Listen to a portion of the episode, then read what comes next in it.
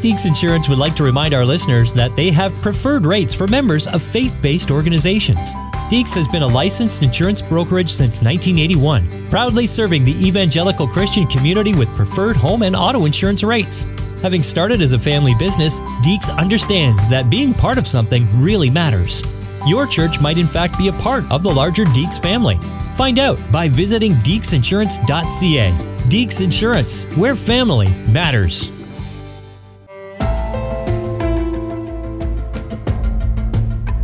Try to imagine this situation.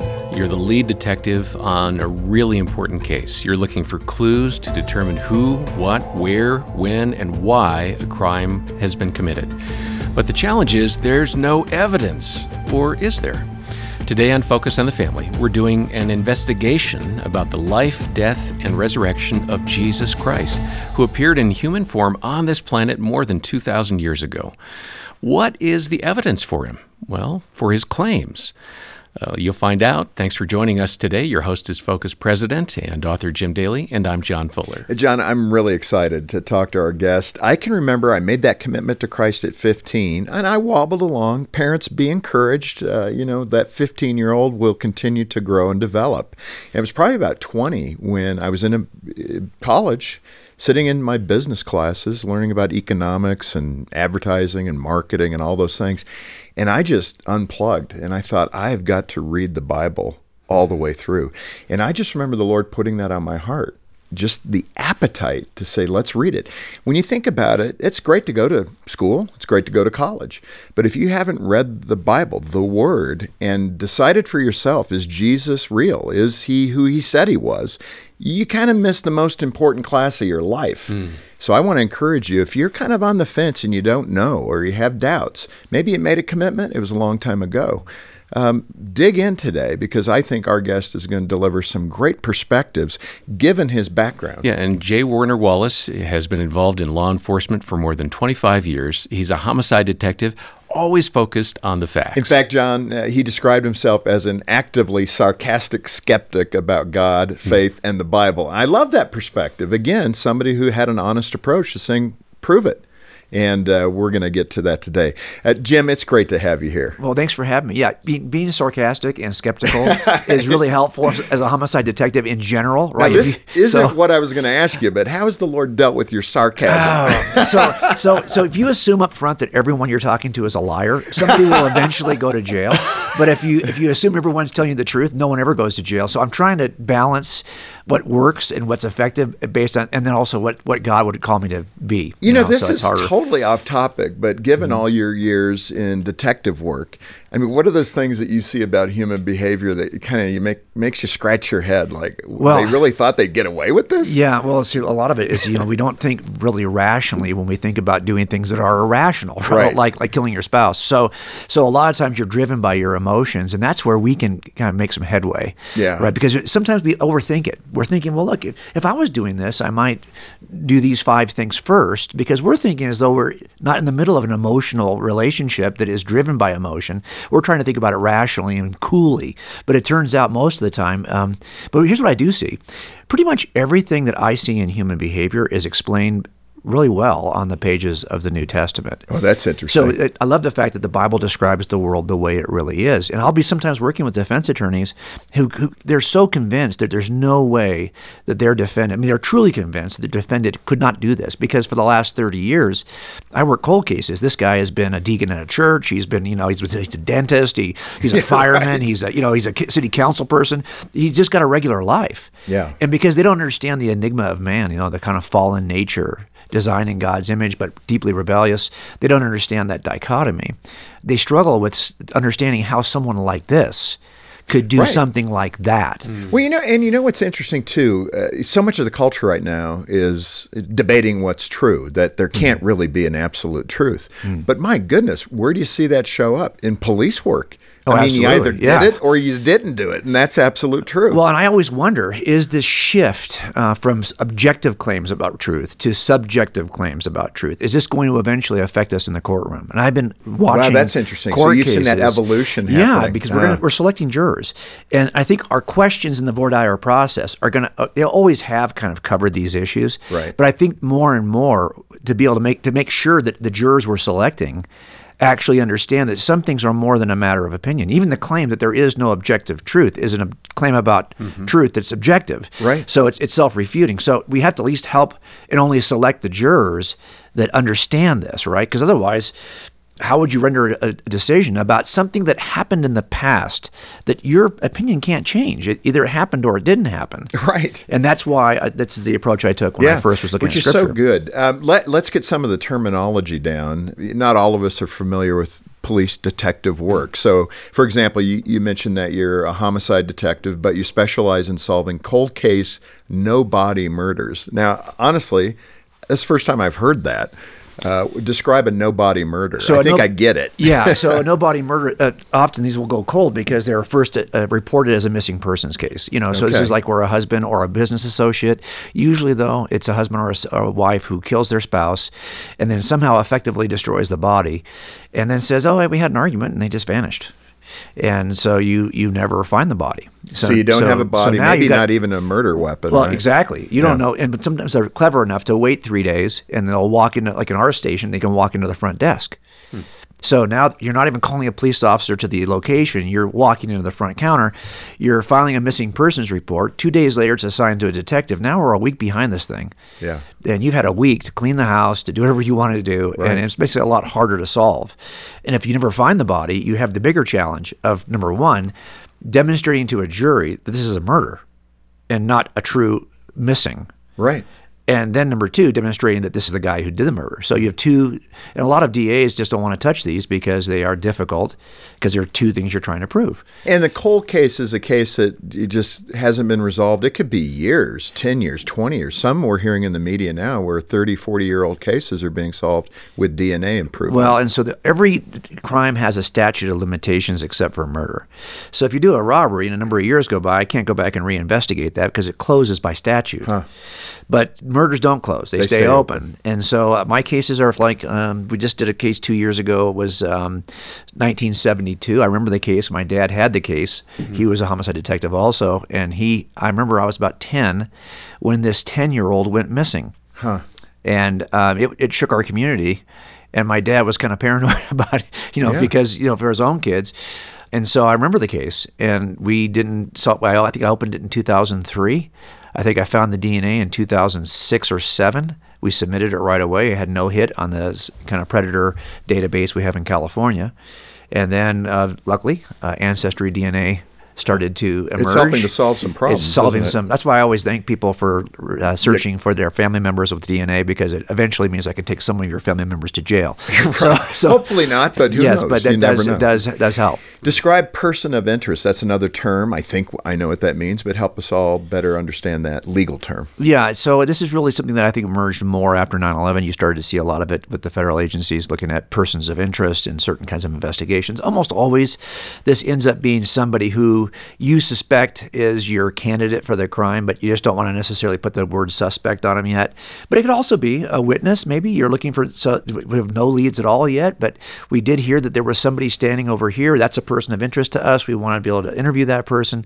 So it can sometimes be a witness. Yeah. But it just means that it's somebody who is another domino that's important to tip over in a series of dominoes leading to an arrest. Yeah.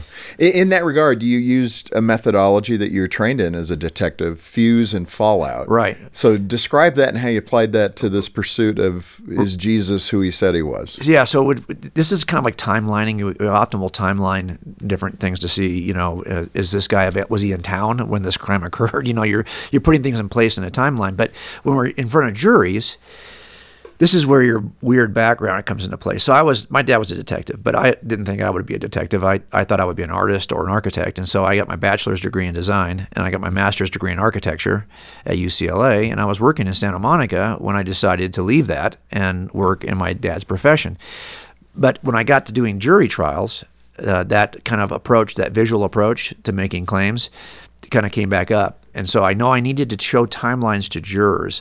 So I just envisioned the missing on the day of the missing persons. If this is a murder, that's a bomb that exploded. Uh, uh, angry, he was angry. He did something he shouldn't do. But every bomb has a fuse that burns toward the explosion. And after the explosion, there's fallout everywhere, all over the blast radius. So what we do in front of a jury is we visualize this fuse this is all the tension that's rising in the relationship. Yeah, this over is days, him, weeks, Yeah, he's preparing to do something he shouldn't do. He's buying the stuff he's going to use to kill her or to dispose of her.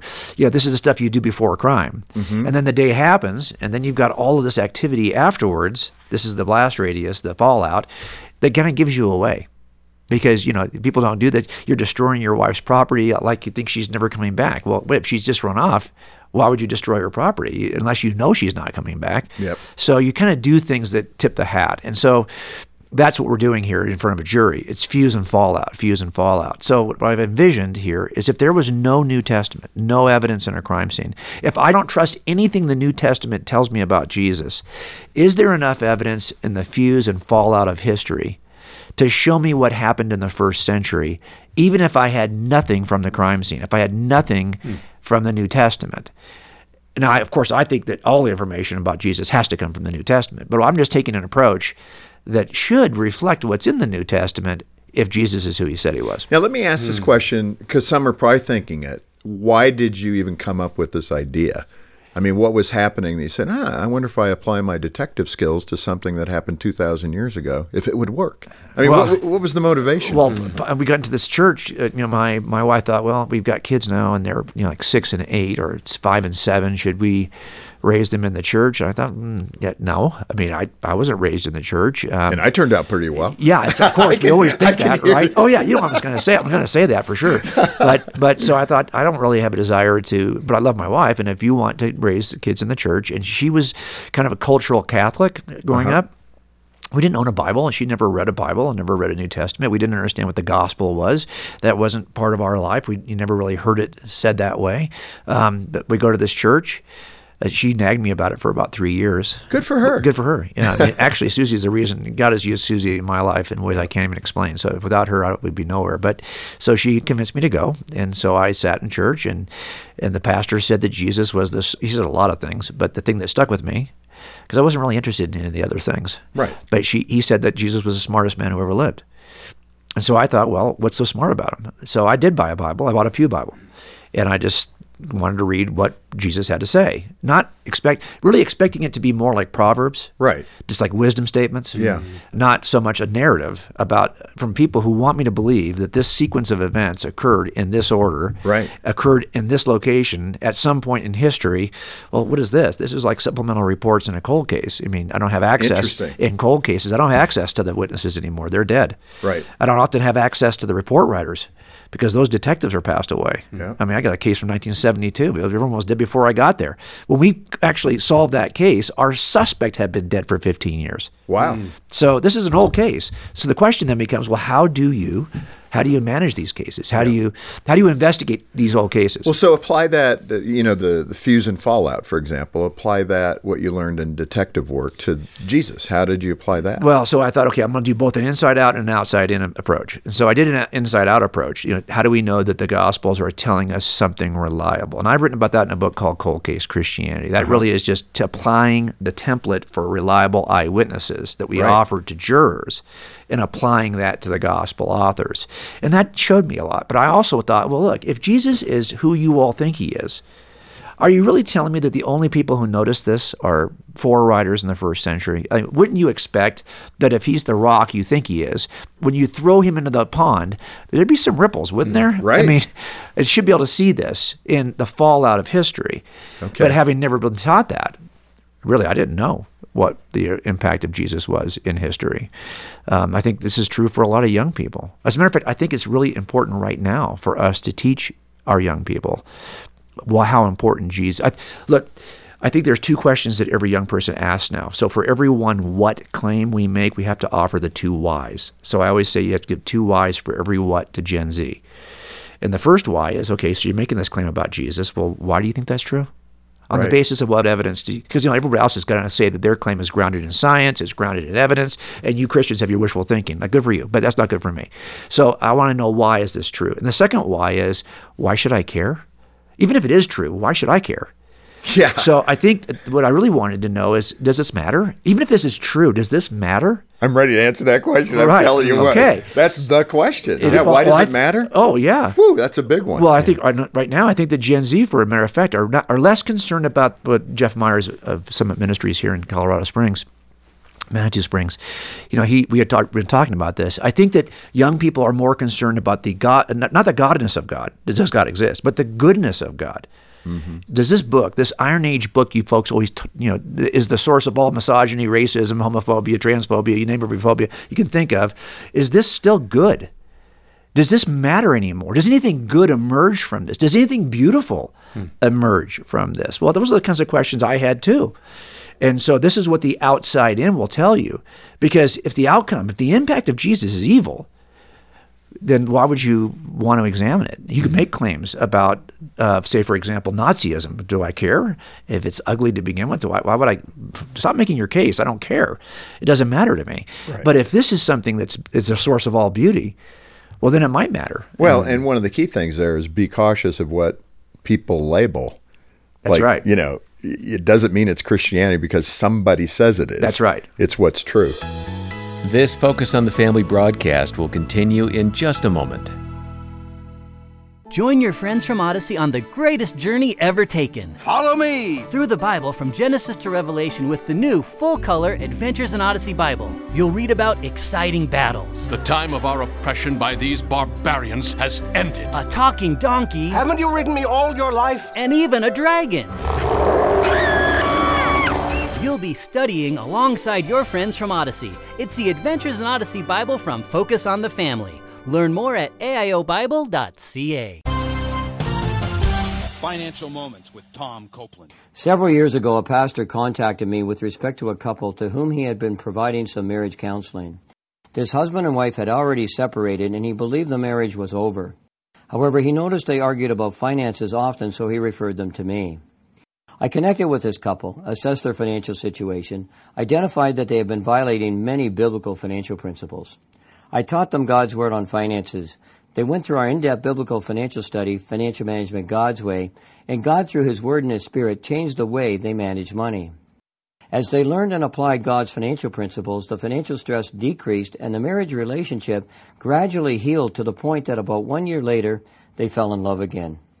If you'd like to learn more about God's Word on finances to protect your marriage, or if you would like to help save more marriages by supporting us financially, then go to our website, copelandfinancialministries.org.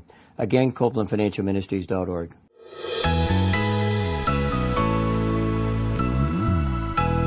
This is Focus on the Family with Jim Daly. Our guest today is J. Warner Wallace. And uh, boy, this is some really fascinating stuff. Get a copy of the book by our guest. It's called Person of Interest Why Jesus Still Matters in a World That Rejects the Bible. And we've got details about getting a copy of that book uh, at our website. That's focusonthefamily.ca. Or give us a call, 800, the letter A, and the word family. Uh, Jim, you point out how uh, several significant developments in ancient history allowed for the incredible dissemination of the gospel and the exponential growth of Christianity. Start with the developments of language and writing, why that is so important at that moment. Yeah. I, so a lot of the times when I'm investigating a fuse, I'm answering my own skeptical questions because I'm anticipating that the jury is probably going to have similarly skeptical questions. Uh-huh. So when I'm examining the fuse and history that leads up to the appearance of Jesus in the first century, I'm examining really my own skepticism. So I had a skepticism about a number of things, but one of them was just this question: if, if Jesus really is God, why wouldn't He just come now when we've got social media and iPhones and we can, you know?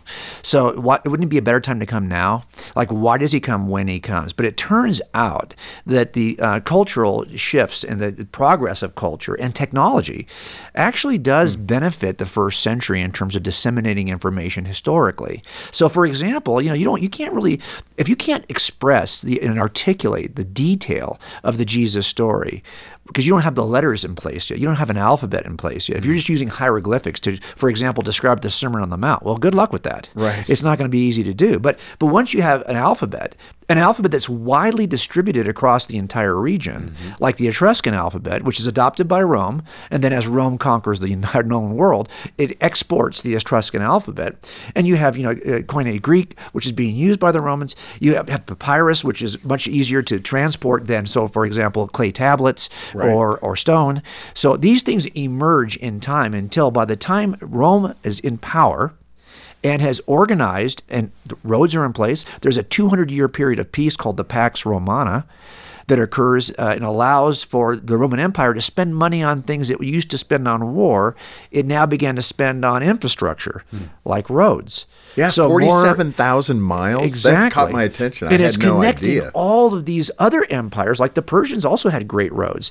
But now the Roman Empire makes sure that all roads lead to Rome. That's not actually is one of the goals of, of the Roman Empire. And they even connected the Silk Road from China. So now you got access by way of roads. As a matter of fact, the very if you read John's Revel- book of Revelation, there are a couple of churches that John is talking about in the first chapter that Paul planted by using roads that were not even available to Paul at the 100 years earlier hmm. because they were constructed by the Romans and allowed Paul into places where he could plant churches. So it turns out it's not just that Jesus appears, it's that the infrastructure is in place and the technology, the alphabet, the language is in place so that you can actually transmit the message of Jesus. To spread the gospel. Yes, and this, this is what I would say. And so the question becomes then, would well, still wouldn't it be better to come now? But here's what I discovered. What I discovered is that let's say we do this interview, and we it's viewed by a million people. Well, they're not going to download it physically into a million computers. They're going to view it online. And let's say that they saw a miracle occur in this video for some reason. Hmm. Well, I think we are the most distrusting. Even claims about the news, we are so Right. divided as a, It's as a nation, so divided as a world that it, we're going to say, well, who's saying that first? Well, I don't trust that person. So I don't trust that information. So we are very distrusting. And then when we see something that looks miraculous, well, I've watched the Marvel superhero movies too. Right. Everything looks miraculous. Do, I, do you trust anything anymore you see? But more importantly, you're not downloading the video. Now, why that matters is that if you downloaded it to a million different geographic locations, it would be much harder to eradicate the information in the video.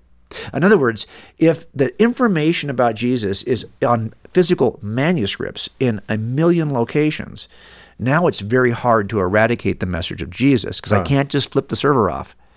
So it turns out if you're going to come and you want to have lasting historical impact, you want to come at a time when, when information is disseminated materially, not mm-hmm. digitally. Yeah. Because number one, you don't trust digital information. We don't. And number two, you don't save digital information geographically. It's easy to eradicate. No, that's good. You, you also mentioned uh, human beings being hardwired to believe in God. Um, I think that, but I probably think it more so than before I became a Christian.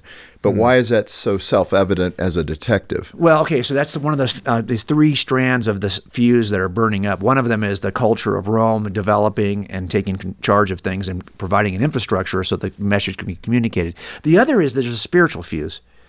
That it turns out that we are a we are created in the image of God. So don't be surprised that we often think about God. And even today, polls have been taken. I think about 83% of all living humans believe in some form of theism or deism. And that's with an incredible secular headwind right Oh, now. absolutely. Think about that. And this is these are studies being done by secular groups. As a matter of fact, uh, a lot of the, the Ivy League schools that are mostly secular now have done this research and have discovered that that really we are born with a default position of looking at creation and inferring the existence of a creator. That's very natural for children to do. As a matter of fact, this is now kind of said that theism is kind of bred in the bone, according to these studies. I've kind of cited them in the book. So don't be surprised. This has always been the case, and even in antiquity. So here's what I would say as a skeptic. Well, I hear a lot about this dying and rising Savior named Jesus, but it seems to me he's just a copy of some other dying and hmm. rising saviors that have he's stolen the story from. And we see this a lot in Jesus mythers, who will say that Jesus is not an original story and he never lived. He's just a recreation of prior mythologies. And they'll cite similarities between these prior mythologies. Well, that's a fuse that's burning toward the appearance of the first century, and I wanted to examine it. So, if you look and read through all the ancient mythologies, what you're going to discover is they have about 15 things in common. And it turns out those 15 things they have in common are all the things that humans naturally expect of deity. We think about God and we imagine certain things. Well, if he's God, he probably has power beyond ours. So we always, almost every God, for example, can do God things. They can do supernatural miracles because we expect our gods to do supernatural miracles. Many of them appear supernaturally. Well, you kind of expect that too. Ours does, right? Jesus appears supernaturally. Now, only broadly are these 15 attributes similar. In Now, each of those In, in each of these. So I've charted them all. And Yeah. no deity, no mythology prior to Jesus has more than about 10 of these. Okay. And some have as few as six. Until you get to the first century. And then Jesus appears possessing all 15 of the ancient expectations of deity. Hmm. Now, what's interesting about that is if you wanted to come and meet the expectations of the expectors, if the expected wants to meet the expectations of the expectors, Jesus does that. And Paul even talks about this. You know, you people are very religious. You even worship an unknown God here. Well, we're here to tell you that what you've imagined, we actually saw with our own eyes. Hmm. Right. And so he's comparing the myths of humans. Now, when I say myth, I mean the stories of deity to the myth written by God, as C.S. Lewis says. Not a fiction, but a claim about God that is from the mind of God, from the mind of poets and ancients and expectors to the mind of the expected. That's the difference in Jesus. And so you see that, yeah, he shows up at a time in history when the ancient groups, the vast majority of ancient myth worshippers, are still worshiping the ancient myths with common expectations. And Jesus meets these. Hmm. So all the similarities between Jesus and other deities, they're not that similar, first of all. I mean, Yeah. just broadly similar. But they end up being an evidence for Jesus, not an evidence against him. Hmm. When and you put it in context like that, the exchange of Jesus with the woman at the well. I mean, you, you get a little sense of God's frustration there. Woman, I'm standing right in front I know. of you. I am the water. But what's great about it is that we share these expectations, and even the modern scientific and sociological experiments we're doing right now demonstrate that created beings have expectations of the creator. It's been going on for thousands of years. And mm-hmm. Jesus meets most robustly all of those expectations. And that's not by coincidence. He's the only one in the history of anyone who claimed to be God who actually has all 15 of the characteristics. Like Buddha, for example, has 10. Right. No, that's a really interesting observation that he fulfilled even that, you know, Right. mythology. That's that, right. That Jesus is the He's the, fulfillment he's of the all actual of it. reality Yeah. that you've been imagining. in mm-hmm. parts and pieces. That's right. In all those expressions. That's so fascinating. And for our listeners and viewers, I want to make sure we recommend this wonderful book, mm-hmm. Person of Interest Why Jesus Still Matters in a World That Rejects the Bible. And as Jim mentioned a moment ago, I mean, the Gen Z, the Gen X, all of the uh, young folks today are really looking and prodding to see can this be true? Is it real? And we better get equipped to answer those questions and to give a good answer to those solid questions. And one way to do it is to read this wonderful resource. Yeah, uh, get a copy of Person of Interest Why Jesus Still Matters in a World That Rejects the Bible. Uh, we've got details for you when you call 800, the letter A in the word family, or stop by focusonthefamily.ca. Remember, when you order through Focus Canada, all the proceeds, they don't go to shareholders. It goes right back into ministry, saving a marriage, saving a baby. So jump in and do ministry with us by purchasing your resource from Focus on the Family Canada. Hmm. Donate as you can when you call 800, the letter A in the word family, or stop by focusonthefamily.ca. Jim, again, stick with us and thanks for being here today. Thanks for having me. I appreciate it. And thank you for joining us today for Focus on the Family. On behalf of Jim Daly and the entire team, I'm John Fuller, inviting you back as we continue the conversation with J. Warner Wallace and once again help you and your family thrive in Christ.